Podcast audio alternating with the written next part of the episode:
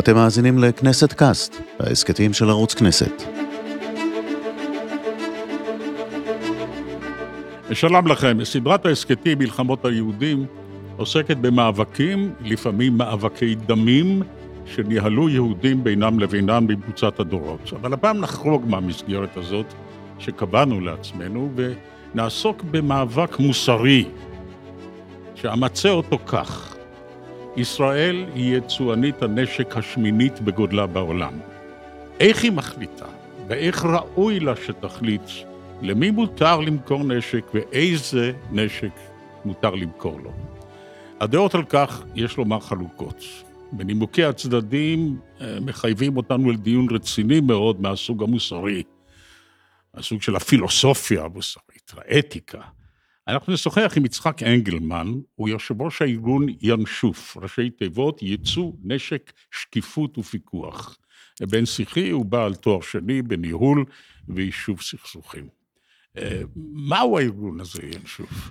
הארגון הזה, אז כמו שאמרת, זה באמת אה, ראשי תיבות שהם מייצגים את מה שאנחנו עושים. בעצם אה, הקמנו את העמותה, אני ואבידן פרידמן לפני שנתיים, כדי שיהיה פיקוח מוסרי על יישוא נשק, שזה משהו שכיום לא קיים במדינת ישראל. והאינשוף הזה, אני גם אגיד עוד משהו, שזה חיה שמייצגת אותנו. היא לא ישנה טוב בלילה, כי משהו מאוד מטריד אותה. וגם אותנו הסוגיה הזאת מאוד מעסיקה ומשאירה אותנו ערים בלילות. והוא חכם, הינשוף. הוא גם חכם, הוא מביט מלמעלה, הוא רוצה לפקח, כן. כן. תגיד, אה, מה משך אותך? אתה היית לוחם בצנחנים, ואחר כך למדת פסיכולוגיה ופילוסופיה. נכון. איך הגעת ל... הגעתי לזה בזכות... העיסוק הזה שיש לומר שהוא עיסוק חינמי, אתה לא... נכון, אני יושב ראש בהתנדבות. אמ, הגעתי אליו בזכות אה, מפגשים אנושיים, אני חושב, וגם בזכותם של נביאי זעם, אפשר לומר. אה, יש את פעיל זכויות האדם אלי יוסף, שהוא כבר שנים מאוד מאוד פעיל בתחום, הוא מפגין מול חברי כנסת, ובעצם קצת בזכותו התגלגלתי לזה. אני אה, טיילתי שלוש שנים, בין 2016 ל-2019. בתקופה הזאת היה, לא יודע אם שמעת, אבל היה רצח עם במיינמר, והיה, ובעצם גילו שישראל מוכרת נשק אה, לבורמה, בזמן שידעו שיש שם טיהור אתני. כן. אני שמעתי על זה עוד בזמן שטיילתי וזה הטריד אותי. הקבוצה הזאת, המוסלמית, שהיא שבטים, אה, שהיא מתענפת לבנגלדש. כן, בדיוק. אז אני שמעתי על זאת בזמן שטיילתי וזה הטריד אותי, וכשחזרתי לארץ הרגשתי שזה מין הנושאים שיש קונצנזוס שקורה כאן אולי משהו מאוד מאוד בעייתי, אבל מכל מיני סיבות, חוסר הפיקוח המוסרי על ייצוא נשק נמשך. אה, כן. וככה... אני, אני ביקרתי אה, וגם mm. עשיתי סרט מסע לפני כ-25 שנה, בבורמה. זו מדינה מאוד מפתיעה. לא יודע אם...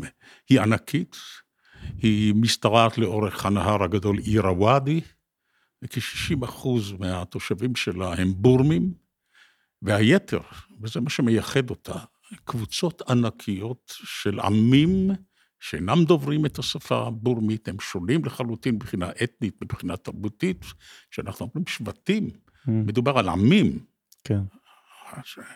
שני מיליון, שלושה מיליון. וכאשר בורמה השתחררה יחד איתנו, ב-48' מהעול של העול הבריטי, הוסכם שלשבטים האלה, לקבוצות האלה יהיה ייצוג. וכאן מתפתחת הטרגדיה הבורמית. Mm. אני, אני מניח שחקרת את השאלה הזו, איפה הסכסוך? מה הפחד הגדול של שליטי בורמה, של החונטה? כי צריך להבין אותם, mm-hmm. מה מעסיק אותם? מה שמעסיק אותם זה שהמדינה תתפרק. Mm-hmm. וזה לא חסר בסיס, הטענה הזאת. נכון. איננה חסר בסיס. נכון, אני חושב שכשצוללים לכל סכסוך הרי מבינים שזה מאוד מורכב. גם מדינת ישראל עמדה פעם בפני אמברגו נשק, זה חלק מהטענות שאנחנו כעמותה מתמודדים איתן, אומרים לנו, רגע, לכן אני רוצים... סיפרתי את הסיפור, כדי כן. שנצא כן. משם ו... נצלול למורכבות. כן, למורכבות. כן. אה, תגיד, אה, אה, כמובן טוב היה אם ישראל הייתה יכולה למשוך את ידה מהעיסוק המכוער בבחירת מכשירים שנועדו להרוג. Mm-hmm. אבל מעטים יאמרו שאנחנו יכולים להתנזר. נכון. מה, מה בעצם מאלץ אותנו למכור נשק? אז קודם כל זה לא התחיל... למה לא תפוזים, כן? אז זה התחיל, מדינת ישראל הייתה בסיכון קיומי אמיתי, והיא הבינה שכדי אה, לשמור על עצמה, היא חייבת אה, לקיים ייצוא ביטחוני פנימי, גם כי היא בעצמה בעצם התמודדה מול אה, הגבלות שונות שלא מכרו לנו נשק בקום המדינה. אה, והיא גם אה, באיזשהו שלב הבינה, התחיל, זה, כל התעשיית הנשק והמכירה שלו החוצה התחילה ממכירת עודפי ייצוא. אחרי זה התחילו לייצר בעצמנו, ובגלל כל מיני שמדינת ישראל הייתה בהתחלה קטנה, ולעומת הכוחות הגדולים בעולם שהייתה להם תעשיות נשק משגשגות, היא לא הייתה מבוססת, אז היא התחילה למכור מכל מיני מדינות שוליים, שם היא הצליחה להשתחל מכל מיני סיבות. אז אולי היה לזה הצדקה בעבר למכירה בתנאים מסוימים, אבל היום מדינת ישראל לא באותו מצב, חל שינוי עצום מאז. אה, ובעצם זה מאז, התג... אה, גם אנחנו כעמותה דרך אגב, אנחנו לא פציפיסטים, אנחנו לא אומרים שייצוא נשק הוא לא מוצדק, להפך, גם אנחנו מבינים את הצורך שלנו מול עצמנו, כי אנחנו בסיכון קיומי ומבינים שנשק בתנאים מסוימים שומר על ביטחון. אבל אה, למול זה למכור נשק טיפש לכל מיני מדינות שעושות רצח עם, יש פער עצום. היום אנחנו גם לא כן. לא במצב שאנחנו צריכים את זה. אה, אה, נחזור לשאלה מדוע ישראל. כן. אז אה, שוחחתי בעבר עם אנשים שעוסקים בזה, והם הסבירו לי דבר שהייתי צריך להיות ער לו. אנחנו מייצרים נשק גם, כמובן, אחד הדחפים הגדולים היה האמברגו הצרפתי, למשל אחרי מלחמת ששת הימים, שדה כן. גול פתאום הפנה את גבו למדינת ישראל, נשיא צרפת. ואמר, אתם, גם המדיניות הצרפתית קשורה יותר בארצות הים התיכון הערביות, וגם אתם פתחתם ראשונים בירי. ואני mm. הזהרתי אתכם, אל תתחילו, mm-hmm. אין איש אותנו. כן. ואז מנעו מאיתנו, אני לא מדבר כבר על מה שיש בדימונה, שגם כן היה קשור mm. לצרפתים, אבל גם למיראז'ים, מטוסי הקרב שהם סיפקו לנו, וטנקים mm. קלים. ואז ישראל אה, הבינה שאם היא לא תגיע לסף ייצור של כלי נשק מסוים, לא יספקו לה את הנשק הזה. Mm-hmm. אבל אם היא אומרת, ראו, אנחנו יכולים, mm-hmm. אולי לא כדאי לנו מבחינה כלכלית, אבל אנחנו נייצר את הנשק הזה, מיד אנגליה וצרפת, אומרת, אתה לא, לא, לא, לא צריך, לא צריך, אנחנו, כן. אנחנו נעשה לכם את זה, זה אחד הדברים. אבל כשאתה mm. מתחיל לייצר בתנאים של סדרות ייצוא קטנות יחסית, זה לא הצבא האמריקאי, אתה חייב למכור כדי שיהיה לך מספיק כסף לייצר. נכון, אתה חייב למכור בשביל תעשייה ביטחונית, זה מאוד ברור, וגם אנחנו אומרים, רוב הייצוא של ישראל הוא בסדר, הוא מוצדק, אנחנו נלחמים בשוליים האלה. שהוא מאוד מאוד מאוד בעייתי. אמ, באמת, כדי לשמור על תעשייה ביטחונית, חייבים לייצא, אחרת היא לא הייתה שורדת אמ, בהיקפים שלה. אבל נדחה את השאלה למי כן. ומה מוכרים. ועוד נעסוק קצת כדי שנבין את היקפה של התעשייה הזאת. כן. אה, מי מייצר בישראל נשק ואיזה נשק מייצרים? יש דברים שאנחנו יודעים עליהם. כן, אז קודם כל ישראל היא אחת מעשר אה, יצואניות הנשק הכי גדולות בעולם. היום אומרים שהיא מדורגת סביב המקום השישי בעולם. שישי כבר? שישי כבר, היא קופצת, כנראה שנה הבאה קופצת למקום השישי. בכל אופן, לפני מספר שנים הייתה מקום, אה, בשנה שעברה אני חושב שהיא הייתה מקום שמיני או תשיעי בעולם. וכנראה שנה הבאה בעקבות כל מיני סיבות של מכירות. מה אנחנו מוכרים בעיקר? אז היום זה המון נשק מתקדם. Uh, היום כמובן התעשיית הסייבר מאוד חזקה בישראל, uh, התעשייה הזאת באמת מאוד שלובה בשוק ההייטק בכללי, אז עם הקפיצה של השוק הזה, גם כל היצוא הנשק גדל במקביל. סייבר התקפי, מה ש... סייבר התקפי גם כן. Um, וההיקפים, גם אם בטוח המדינה הראשונה ביחס לאוכלוסייה מספר אחת בעולם, זאת אומרת ביחס לגודל האוכלוסייה, המכירה הכי גבוהה. אה, מכירה כן, per כן, capita. בדיוק, מכירה per capita היא מספר אחת בעולם. עכשיו, זה מעולה, זה טוב, אבל כל עוד אה, לא, זה לא, אנחנו בסוף גם עם יהודי שבעצמו עבר שואה לפני 75 שנה. איך אנחנו יכולים בזמן הזה למכור למשטרים שעושים רצח כן. עם? אתה נשאר מחזה של ארתור מילר, כולם היו בניי, mm. משפחה שמתעשרת ממלחמה. ואתה אומר, תחשוב, אנחנו לא משתחררים מנקודת המבט הזאת, נקודת מבטו של אנטישמי. אתם יודעים שהישראלים לנפש הם סוחרי הנשק הכי גדולים בעולם? קשה עם זה. קשה עם זה. אני, אני חושב אבל שדווקא מול זה אני אומר מעולה, אז נהיה מובילים בתחום הזה, אבל גם נהיה מובילים בתחום הפיקוח המוסרי, זה מה שאני אומר. זה צריך לבוא בד בבד בעיניי, כי ככל שזה מתקדם, וזה באחד הפעמים בכלל באתיקה, שטכנולוגיה או מציאות מעשית מקדימה את החקיקה האתית. זה yeah. קורה כן. בכלל בכל מיני שאלות היום, אתה יודע, סביב ה-chat GPT וכל מיני נכון. התקדמויות, נכון? אבל... האינטליגנציה המלאכותית. נכון, אז אנחנו מצ... מנסים לצמצם את הפער הזה. כן. כן. כמה אנשים בארץ מתפרנסים ממכירת נשק? וואו, המון, קשה לעמוד את זה.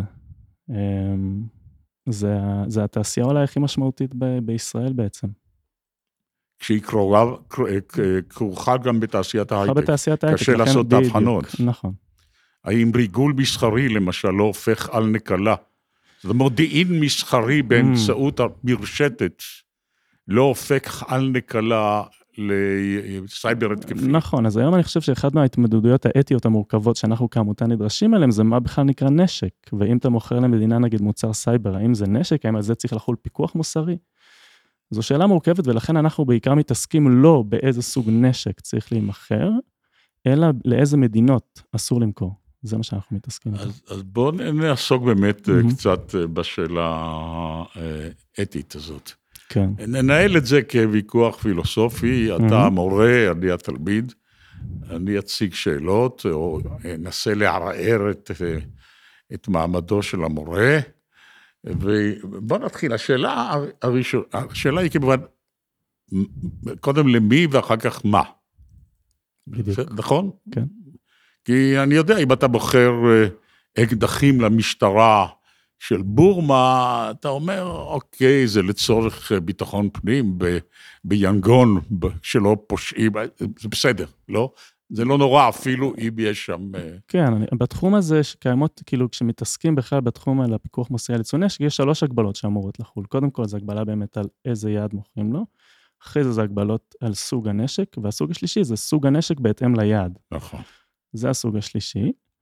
אה, אשר כאשר אנחנו באמת מתעסקים בעיקר בסוגיה הראשונה, אה, לאיזה יעדים מותר למכור ואיזה יעדים אסור שנמכור להם בשום אה, צורה, ובהקשר הזה אנחנו מסמנים קו מאוד מאוד ברור, אנחנו קוראים לזה קריטריון קשיח, שזה פשעים כנגד האנושות.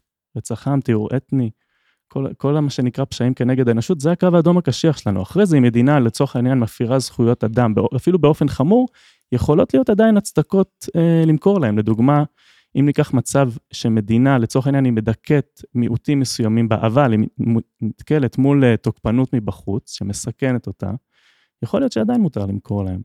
אה, אבל יש מצבים שאנחנו אומרים, רגע, רגע, רגע, זה קו אדום קשיח. אם מדינה כמו בורמה שעושה טיהור אתני, שם לא יהיה. אז צריך לברר שכל העובדות בידינו. נכון, וכאן מאוד קשה. הטענות של החונטה הבורמית כלפי הרוהינגים, שהם אה, פורעים, שהם מתנכלים למשטר. איך מבררים שאלות כאלה? אז קודם כל יש גופים בינלאומיים שעוסקים בזה. אנחנו לא באים להמציא את הגלגל, אנחנו כן באים להסתמך על מה שקיים. Uh, בעולם בעצם uh, יצא ב-2014 uh, ATT, Arms Trade Treaty, בעצם יצאה אמנה בינלאומית לפיקוח על סחר בנשק בדיוק בתחום הזה. אלא שמדינת ישראל לא אשררה את האמנה. מכל ה... בוא נגיד מהציוניות הגדולות, מעשר הציוניות הגדולות, כל המדינות חתמו עליהן, למעט ארצות הברית וישראל, מהמדינות המתוקנות. בארצות הברית לפחות, כן. למה? איך, איך אנחנו למה? מנמקים את העריקה שלנו מההסכם הבינלאומי? אז יש לזה כל מיני תירוצים והצדקות. אה, בין השאר הם אה, הם בעצם אנחנו אומרים, המקרה של ישראל הוא מאוד שונה, אנחנו נתקלים מול איומים ביטחוניים שהם שונים, ולכן אנחנו לא, לא מיישרים שם קו אה, בהקשר הזה, ואנחנו נעשה את, המנ... נפתח את המנגנונים שלנו שנפקח על עצמנו. יש גוף ב... שמפקח על ייצוא נשק, אפי. זו טענה דומה שלגבי האמנה לאי הפצת אה, נשק גרעיני. נכון. שגם עליה ישראל לא חתמה. כן. חושב שזה דומה, הם אומרים, אנחנו נתקלים מול אה, משהו שמדינות אחרות לא מתמודדות איתו, ולכן אנחנו לא חותמים. מהו הדבר שאנחנו מתמודדים איתו ומדינות אחרות לא מתמודדות איתו, שאנחנו היחידים שרוצים להשמיד אותם? בדיוק, אנחנו עם יהודי, אנחנו מתמודדים על איום קיומי, אנחנו שכונה קטנה במזרח התיכון שמאוד מאוד מאוימת, וכדומה וכדומה. אבל לרוסיה יש אותה תחושה. נכון, נכון, נכון. נכון. בדיוק. פוטין אומר, אה, רוצים, המערב הקפיטליסטי, כן. הוא כבר לא אומר פעם היום, אומרים קפיטליסטי, היום אומרים אולי משהו אחר. רוצ, מתנכל לנו, וכל העניין עם אוקראינה, למשל, זה ניסיון למוטט את, אה, את רוסיה. נכון, ואני אגיד, לא, לא, כי רוסיה זה מקרה בעייתי, אבל נגיד צרפת שכן חתומה על האמנה הבינלאומית, גם היא יכולה להגיד אותה, או לא יודע מה, אני אגח עכשיו לשוודיה או פינלנד שיותר קרובות לגבול רוסיה, נגיד, נכון. להתמודדות מול איומים קיומיים משלהם לצורך העניין בעיניהם, והן כן חתומות על זה, אז למה אנחנו מחריגים את עצמנו? זו באמת שאלה טובה. כן, שוודיה למשל, היא יצרנית נשק גדולה. מאוד. כן. והיא אה, חתומה על האמנה? כן. כן, וגם יש גוף אירופאי שמפקח שהם אה, הקימו פנימי, סיפרי. אז בישראל, בארצות הברית לפחות, דרך אגב, הם אמנם לא אישרו את האמנה, אבל ב-2015 הם הוציאו חקיקה פנימית, חוקי ליהי. אנחנו רוצים לפחות שהמצב בישראל יהיה כמו בארצות הברית, אנחנו אומרים, בסדר, מכל מיני סוגות, אולי האמנה הבינלאומית, יכולות להיות הצדקות שבגללם ישראל לא הצטרפה. באידיאל היינו רוצים שכן. אבל אנחנו אומרים לפחות, בואו נעשה את החקיקה הפנימית, נתחיל מזה. אני משוכנע, בלי, בלי שאני יודע, Mm-hmm. שגם מדינות אה, החתומות על האמנה, בעיניהם של מדינות אחרות, עוד יותר פוריטניות, אה, עוד יותר ילדות טובות, גם ארצות הברית היא פושעת.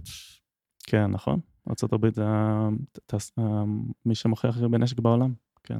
עכשיו, אה, נניח, אה, ניקח כמה דוגמאות. המפרציות. שיחיות המפרץ, אה, שהם, אה, אני יודע, בעיניים מסוימות, הן מדינות חוטאות. כן. ללא ספק הן משעבדות את המיעוט השיעי, כבר קטר, מהמם. מדינות אחרות שם. שהשלטון הוא שלטון דיכוי בסך הכל. כן. אז מותר למכור להם או אסור למכור להם? ומה מותר למכור להם?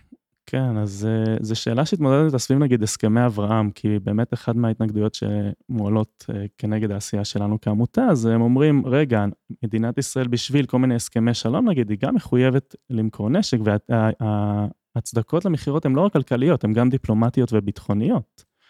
אה, ויש לזה מקום, אבל גם למול זה תלוי מול איזה הפרות. גם אנחנו, אתה היית אולי, כל, כל בן אדם בעצם היה מסכים שלמכור לדרום קוריאה נגיד, לא מוצדק, לא משנה מה, כי וואלה זה משטר מאוד מאוד מאוד בעייתי, גם אם זה היה עוזר באיזושהי צורה לביטחון של ישראל. אז מדינות המפרץ, זה באמת, אני חושב שזה איזשהו אה, מקום ביניים כזה, שלמול האיום הביטחוני, יכולות להיות הצדקות כן למכור להם, אבל גם אז איזה סוג נשק, מה אולי לא, איזה הפרות של זכויות אדם, אנחנו כבר אומרים, רגע, רגע, זה קו אדום, אנחנו לא מוכרים לכם אם כך וכך. מי קובע? איך קובע? כרגע אין גוף שקובע, זה בדיוק הבעיה. עכשיו, אה, מאוד. מר. נתניהו אה, כן. הצליח ברוב תעודתו אה, לקשור קשרים עם סודאן, ואני בטוח Mhm. שחלק מהקשרים עם סודאן לא התגלו לעין. היו ודאי כל מיני הסכמים חשאיים שהקלו עלינו. למשל, כן. בתחום המודיעין, אני מתאר לעצמי שהמודיעין הסודני עזר לנו בתחומים מסוימים שמעסיקים אותנו, וסודאן לא מתעסקת יותר עם דרום סודאן, יש הפרדה, יש שתי מדינות, זאת אומרת, המלחמה שם נפסקה, לעומת זה יש אזורים אחרים. דרום סודאן זה דווקא, ו- מה? זו דוגמה טובה למקום שלא היו צריכים למכור להם, כי אה, זה לא, לא היה שם אינטרסים ביטחוני- ביטחוניים בדרום מהותיים. סודאן. כן, הם הלכו לדרום סודאן ב-2013, אה, גילו בעצם אחרי מעדויות של אה, מקורות בינלאומיים של עיתונות, גילו שישראל מכרה להם בזמן שידעו שיש שם, אה, שם רציחות ועניינים, ומדינת ישראל המשיכה למכור להם גם נשק טיפש, וזה, שוב, זו מדינה שהיא מאוד מרוחקת מישראל, האם היה הכרח למכור להם? למה? תראה, הת- התפיסה האסטרטגית. הרחבה של ישראל היא אה, להתחבר למדינות הפריפריה, זאת אומרת, העוטפות את העולם הערבי. נכון. זו התזה של, אה, מתקופת בן גוריון. כן. הערבים אה, עוינים אותנו, אבל אנחנו חברים של פרס, של נ- איראן. נכון, אז עוינים ספציפית, אותנו, אנחנו חברים של טורקיה, כן. וכולי. סודאן נכללת במסגרת הזאת. יכול להיות, המכירה למדינות. אפריקה התחילה ככה באמת, שנכנסו למדינות באפריקה, ואולי בזמן בן גוריון היה לזה הצדקות, אבל האם ב-2013 אנחנו מוכרחים למכור למש... למשטר הזה? למה לא להיכנס למדינות מתוקנות שמוכרות נשק מתקדם, לגיטימי, לידידות שלנו? למה לא להתמקד בזה? ועזוב למה, כאילו אנחנו בעצמנו עם שעבר שואה, לא יכול להיות שנעשה דבר כזה. כן. כן, כאשר אה, דרום אה, סודאן אה, קמה, הייתה אנחת רווחה בעולם. הנה המדינה הזאת, הערבים שבצפון סודאן כבר לא משתררים על השחורים שבדרום סודאן, כן. שהם נוצרים. אה, אז זאת אומרת, אז יש הבחנה כן. הגיונית כמו נכון. בין Mhm. הפלסטינים לבינינו. הנה, קיבלנו את מה שאנחנו רוצים, שתי מדינות לשני עמים, בסדר? כן. ויש מנהיגים אה, דרום סודנים, נוצרים, Mm, אה, כאילו, לכאורה הומניסטים, נראים טוב מאוד, נראים טוב מאוד. כן. והנה, אחרי שנה או שנתיים מתברר שזה נכון. לא מדינה, והכול מתפורר, כן. ו- אבל את הנשק כבר מכרנו. או- יכול להיות, אז נכון, אז כל הבעיה, שאלת מקודם בכלל, מי מפקח? אה, ושוב, אז ש- שצוללים במקרה לפעמים יש מורכבויות, אבל כל הבעיה זה שבכלל אין גוף שמפקח כיום, אין גוף שממליץ, ואנחנו מאוד מאוד דוחפים לזה שתוקם ועדת אתיקה, שתתעסק בנושא הזה, שישבו אתם זה. ינשוף. אנחנו ינשוף כעמותה, אתמול בדיוק היה דיון של המועצה הציבורית שלנו, שחלק ממנו חתמנו על מין נייר עמדה שכתבנו בנושא, שאנחנו רוצים לדחוף שתוקם ועדת אתיקה בנושא, שהיא תתעסק בזה, ושם הם ישבו ויבחנו את המורכבויות, ירדו לעומק של זה, ישבו שם מומחים במשפט בינלאומי, ישבו שם אנשים מוועדת חוץ וביטחון, יבחנו את ההיבטים הדיפלומטיים, אנשי ביטחון שיבחנו את ההיבטים הביטחוניים, ואתיקנים גם, שיבחנו את השאלות שמתעסקות באתיקה. כן, זה מה שאנחנו עושים עכשיו. נכון, אה, נכון, אנחנו כן. היינו יכולים להתמנות, נגיד, אה, דרך הדיון לפחות. כן, היא פחות או יותר מה שתעשה ועדה כזאת, בדיוק. אם היא תיכון. כן. אבל על- על- כבר אנחנו נתקלים בקשיים. הקושי הראשון הוא Mhm. אינפורמציה. Mm, איך אתה משיג צריך את? אינפורמציה טובה מאוד. כן, אה, מי שיושב ברגע זה באובוג'ה, נדמה לי, הבירה של דרום סודאן, נכון? Mhm. נדמה לי. אה, אומר, אה, תראה, זה מדינת מיעוטים, יש דוברי שפות רבות כאן, ויש קבוצות שמתנכלות לשלטון המרכזי ולא מוכנות לק- לקבל את מרותו, ומסתערות ורוצחות ועושות מעשי תועבה. אנחנו זקוקים להרבה נשק כן, כדי, אנחנו זקוקים לטנקים, אנחנו Mhm. זקוקים לכלי כלי תחבורה, כי אחרת המדינה הזאת תתפרק. כן, מצד שני, ברור לנו לגמרי שגם השלטונות לא נוהגים בפינצטה, נגיד, שמתמודדים עם הבעיה. מה Mm. עושים? כן, אז קודם כל, הם מסתמכים בהקשר של אה, השגת המידע, חלק מהבעיה זה שכשכסף גדול שנעשה במחשכים, זה מתכון לצרות, ובאמת הדבר הראשון החשוב זה להשיג את המידע באופ... בערוץ, אה, בערוצים טובים. אה, בשביל זה אפשר גם להסתמך על גופים בינלאומיים, אנחנו לא הכל צריכים בעצמנו בעצם. כן. זה דבר אחד. אבל מי יכול. לסמוך על הגופים הבינלאומיים? על מי? על האמריקאים? על האנגלים? שגם אה, להם יש אינטרס, ואתה לעולם לא יודע אם בעצם Mhm. הטפות המוסר שלהם לא נועדות כדי לקדם את השוק שלהם. כן. אז, אז לא צריך להיכנע להטפות מוסר מבחוץ, אבל כן צריך להקשיב לגופים כמו אמנסטי, כמו גופים שמסתובבים בעולם, כן. כמו עיתונות זרה, גם, וגם להסתמך על המקורות הפנימיים, אם יש אז גם וגם, ולהבין מה הצרכים הביטחוניים למול ההיבטים האתיים של הנושא. בוא, וההיבטים... בוא נבחן את. הדברים מנקודת ראותם של מורדים צודקים. אוקיי, כן, נניח שהארגון המחתרת, אני לא חושב שיש דבר כזה, אבל בטיבט, אוקיי, כן, או של המיעוט המוסלמי במזרחה של סין, כן, ששם יש מעשי דיכוי איומים, Mhm. ככל הנראה, על פי עדותם של גופים בינלאומיים, מח- מחנות ריכוז, חינוך Mhm. מחדש וכדומה. והם רוצים נשק כדי להשתחרר מ- מאימת הסינים. מה אנחנו עושים? אז זו דווקא דוגמה טובה של יש, יש מצבים שלא רק ש, אה, שחייבים למכור נשק, נגיד הדוגמה הזאת עם טיבט, יכול להיות שדווקא זה להפך, אני לא אומר שאסור למכור נשק, זה ממש לא מה שאני אומר, אני חושב שאוקראינה כן. זה גם איזה מצב שאנחנו מבינים, רגע, רגע, רגע, קורה כאן משהו שלא רק שאנחנו, אסור לנו להימנע, אנחנו צריכים לעזור לצד הנכון, זה גם יש מצבים בהיסטוריה שהחובה היא דווקא למכור נשק נכון. למלחמה הצודקת. בוא, בוא, בוא נדון במקרים אמיתיים. כן, נגיד אוקראינה? נניח המוסלמים ב- במזרחה של סין, או נניח, אני יודע, אני מניח שבמרכז אסיה נמצא כמה מקרים כן, שמתאימים ל... מקרים. או באפריקה, אין Mhm. שום ספק, של אה, רוב, ש... או, או, או מיעוט אפילו, חזק, בעל השפעה, הגמוני, שמשתרר על אה, קבוצות אתניות כן, אה, חלשות יותר. ויש הצדקה, אם אתה לא קווקרי, ואתה אומר, אסור להשתמש בכוח בכלל, כן. אם אתה לא גנדי, Mm, אז אתה אומר, כן, זה מקרה שמצדיק מרי, או נכון. מרד, או הפיכה. כן, ואתה, ואתה מסתכל בפסיפס העמים, אה, הבלגן שהשאירו אחרי, אחריהם המעצמות הקולוניאליות, אחרי Mm, שעזבו את אפריקה. ואתה אומר, איך, איך אתה יוצא מהבוץ הזה? אז כאתיקן, כמישהו שלמד פילוסופיה, אני חושב שיש הרי מספר אה, שיטות מוסריות מרכזיות. אם אני מסתכל כתועלתן, אני מתחיל לבחון את ההשלכות, אוקיי? ואני בוחן את הסיכונים והסיכויים של מה שזה עשוי לגרום. אני אסתכל על ההשלכות של מכירת הנשק, ואני צריך להסתכל על זה באמת בהסתכלות רחבה, גם איך זה ישפיע בתוך המדינה עצמה. האם, אה, איך זה ישפיע על ההשלכות האזוריות וכדומה, ומה מוצדק כאן.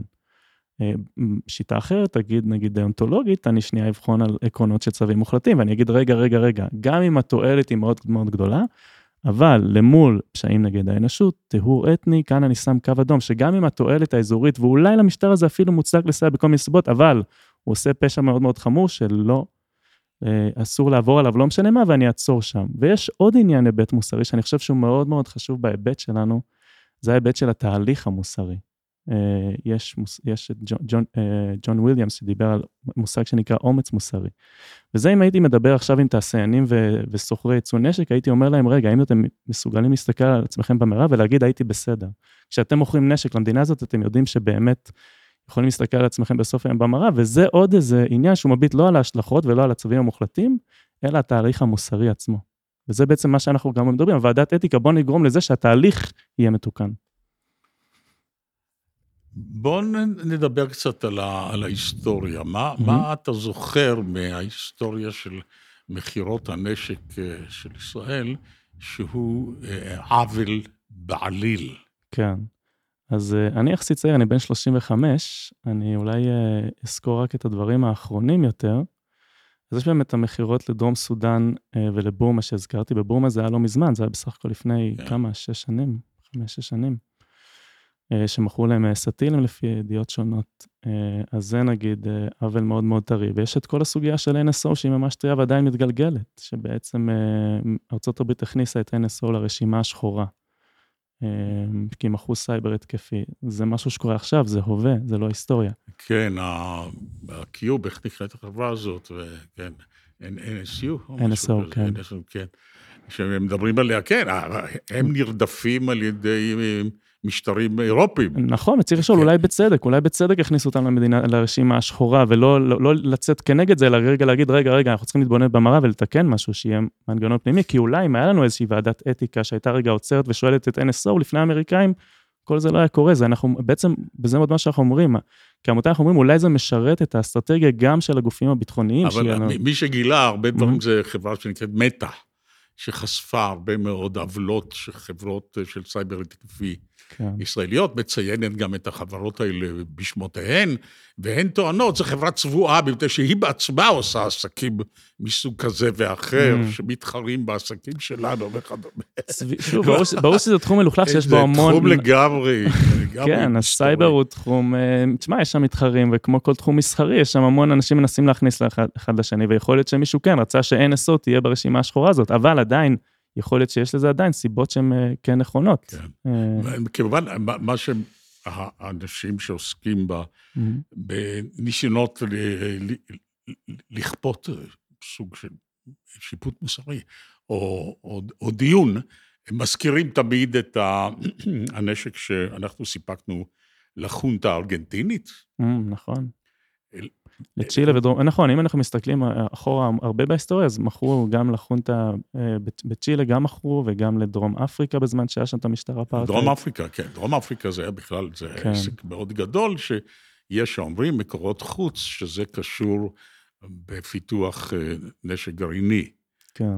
ואפילו הנשנות הרעות אומרות שהם סייעו לנו לערוך את הניסוי הגרעיני היחיד אולי שישראל mm. עשתה מול, כן. חופי, מול חופי דרום אפריקה. נכון, אז כאן אפשר... אפשר mm-hmm. לגב, בשני המקרים האלה, גם דרום אפריקה וגם, וגם ארגנטינה, אה, היו נימוקים mm-hmm. שסייעו להגן על, על מעשיה של ישראל. הנימוק הארגנטיני היה, עד כמה שאני זוכר, אה, אוכלוסייה יהודית גדולה מאוד בארגנטינה. mm-hmm. שהייתה אפילו נתונה בסכנה, מפני שיהודים רבים כדרכנו רוצים לתקן את העולם, אז ליהודים היה משקל אה, בולט בין השמאלנים, נאמר, שהתנגדו למעשיה של החונטה. חצי מהיהודים בארגנטינה הצעירים למדו פסיכולוגיה. או, או פסיכיאטריה. כן. כן. ודרום אפריקה אותו דבר, יש, אה, יש אה, אה, אוכלוסייה יהודית גדולה, היא מאוד ציונית, נכון. מאוד ציונית, כן. ועם הדרום אפריקאים שחשים מאוימים באופן דומה Mm, שאנחנו חשנו. כלומר, יש פה, הברברים מגיעים. Mm, אה, אנחנו ייסדנו את הארץ הזאת, אנחנו פיתחנו אותה.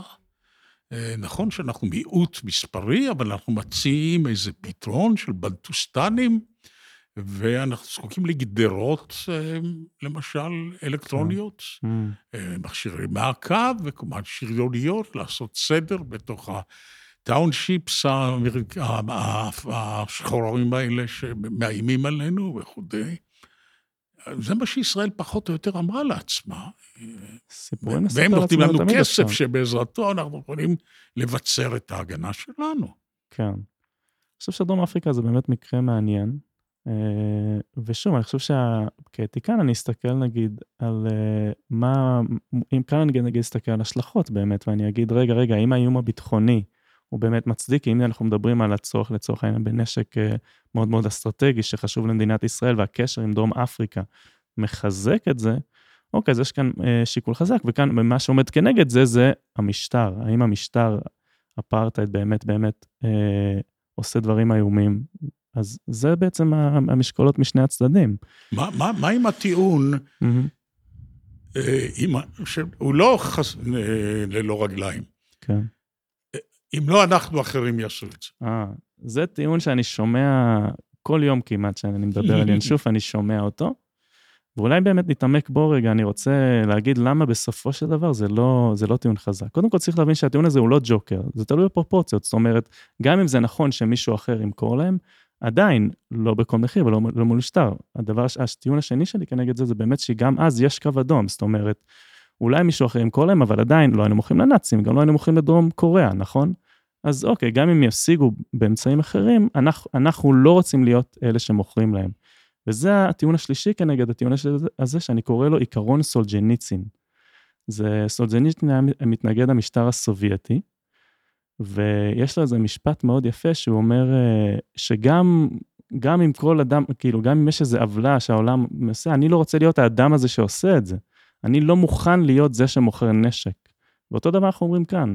אנחנו לא צריך, גם אם, מיש, גם אם ישיגו את זה ממקום אחר, אני לא זה שיעשה את העוולות, אני לא מוכן שמדינת ישראל שרוצה להיות אור לגויים, שרוצה לעשות תיקון עולם, נהיה אלה שמוכרים להם.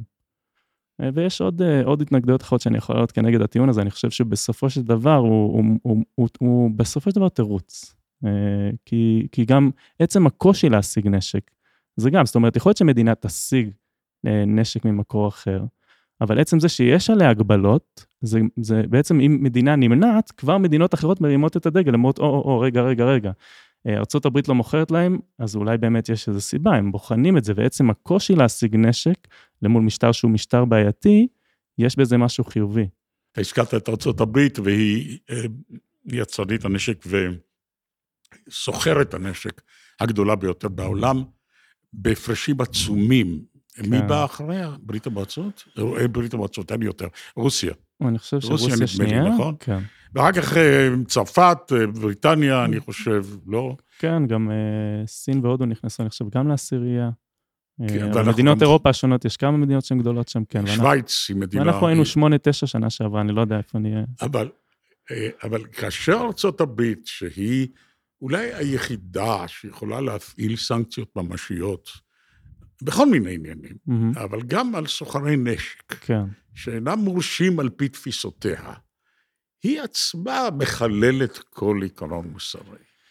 קשה נכון. מאוד לה- להרים עיניים לקפיטול ולומר, משם זה המגדלור המוסרי. הם לא, אז הם לא המגדלור המוסרי, אנחנו אומרים לפחות זה, נגיד, לפחות נתקן חקיקה פנימית, הם לא המגדלור המוסרי שלנו, אבל הם כן ידידה ש, שלנו, כן יש לנו המון אינטרסים משם, וכן, דרך אגב, המצב שם מבחינת הפיקוח המוסרי, הוא עדיף ממה שקורה בישראל, אולי הוא לא אירופה, אפשר להשוות איפה יותר טוב, אבל לפחות זה, אנחנו אפילו צעד מאחוריהם, זאת אומרת, עזוב את המגדלור המוסרי שהיינו רוצים להגיע אליו, במינימום, בוא נתחיל. אנחנו שואלים, ארה"ב מוכרת לאזרחיה כן. כלי נשק. נכון, בקלות בלתי. נסבלת. אני חושב שזה דווקא, זה באמת איזה נקודה מעניינת, יש את הסרט באולינג לקולומביין, ששם נכון. בדיוק התבוננו על המצב נגיד בארצות הברית, מול מה שקורה בקנדה, וממה שראו, קנדה מדינה הרבה יותר שקטה עם הרבה, הרבה פחות רציחות, וזה המון המון בגלל הקלות שבה נת, ניתן להשיג נשק.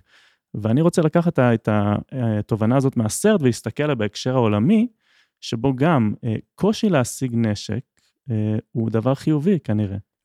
הבעיה הזאת של מכירת נשק אה, אה, פוגעת בארצות הברית בעוד אופן ברור מאוד. ארצות הברית היא זאת שמספקת נשק לכנופיות אה, הסמים של מקסיקו. כן. המקסיקאים יורים בנשק אמריקאי, Mm, והורגים זה כן. את זה בנשק אמריקאי. מהמם, הם מוכרים סמים ומקבלים פלדה. כן. הפלדה הזאת עוזרת למכור הרואין בארצות הברית. זאת אומרת, אה, אה, פה ה- ה- ה- ה- האיכות הרעה, או ה- או חוסר המחשבה של המחשבה האמריק- של האמריקאים, הוא כל כך בולט, כל כך צעקני, נכון. שאתה אומר, מה, הם השתגעו לגמרי? אז הם מוכרים לילדיהם נשק. כן. שילד בן 12 יוכל לרצוח את הוריו ואת חבריו בבית הספר. אבל הם מוכרים לכנופיות שבהם טראמפ עכשיו רוצה להיכנס עם צבא ולדכא אותם. נכון.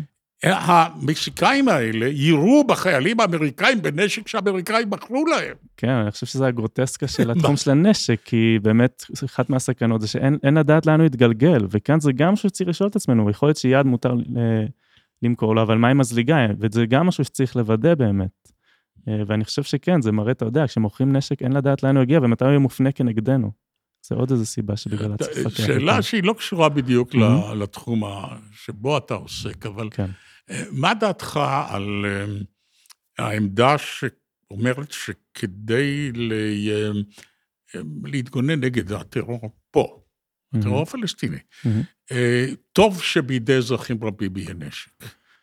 אה, יש על זה דעות חלוקות. מה- נכון, יש מה לזה אתה דעות אומר? חלוקות. אני חושב שנשק הוא כן הכרחי להגן עלינו, ואני חושב שבמציאות, באוטופיה, אני אומר, וחידתו חרבותם לעיתים, אבל אנחנו לא שם. כרגע נשק הוא הכרחי כדי לשמור על ביטחון, ואז זה באמת שאלה איזה נשק ולמי, וכאילו, במדינת ישראל, דווקא בהקשר הזה, יש מנגנונים די טובים שמוודאים שיש רישיונות נשק, צריך לחדש אותם כל הזמן. אה, אז, אז כן, אז, אז כאן, כאן, אני חושב שזו שאלה של המנגנון. אני לא אומר שלא יהיו נשקים בכלל. אבל צריך מנגנונים שמוודאים בזה שלא יהיה לזה ניצול. עכשיו, בוא תתן. לי את ה- תיתן לי את התוכנית הינשופית, אוקיי, כן, האיגוד שלך. כן. להגיע לתוצאות המיטביות מעולה. באשר לייצוא נשק של ישראל אה, כן. לגויים, אור לגויים. אז המיטביות זה באמת שקודם כל שתהיה חקיקה, שיהיה חקיקה שגם ב-2007 יצא חוק הפיקוח הביטחוני, אבל יש בו פרצה שלא נכנסו שם שיקולים אתיים. אז קודם כל לתקן את החוק הקיים במדינת ישראל, שיהיה קודם כל פיקוח מוסרי על ייצוא נשק מוסדר בחוק.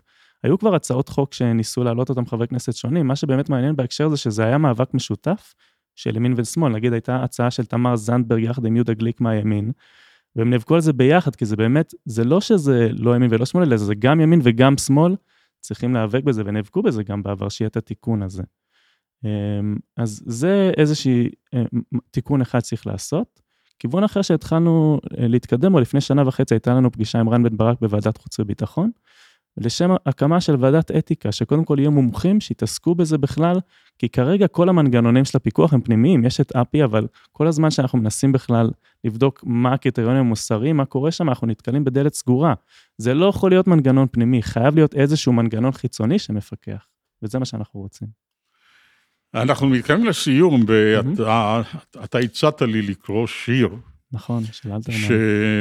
שמתמודד עם הדילמות של אלתרמן. כן, אולי הוא קשור לאומץ מוסרי שהזכרתי הוא כתב אותו ב-46. מזמן. והוא עוסק בפער שבין דיבורים רמים, מוסריים, לבין האופן שבו פוליטיקאים אה, מתנהגים. כן. והוא נקרא הפה והטלפיים.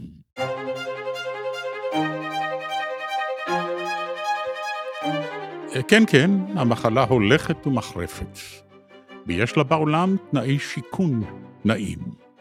כבר אין היא מסתפקת בתחומי הרפת, היא משתוללת גם בתחום המדינאים.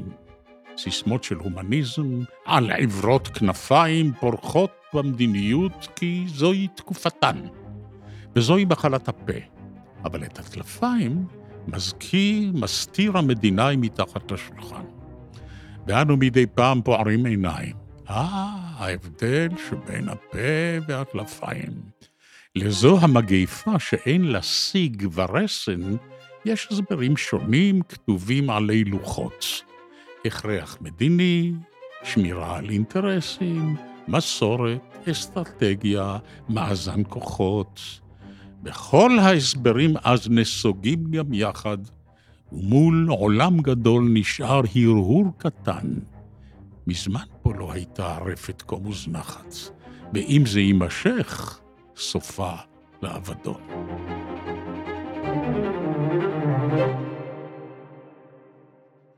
אני מודה לך מאוד, יצחק אגלמן.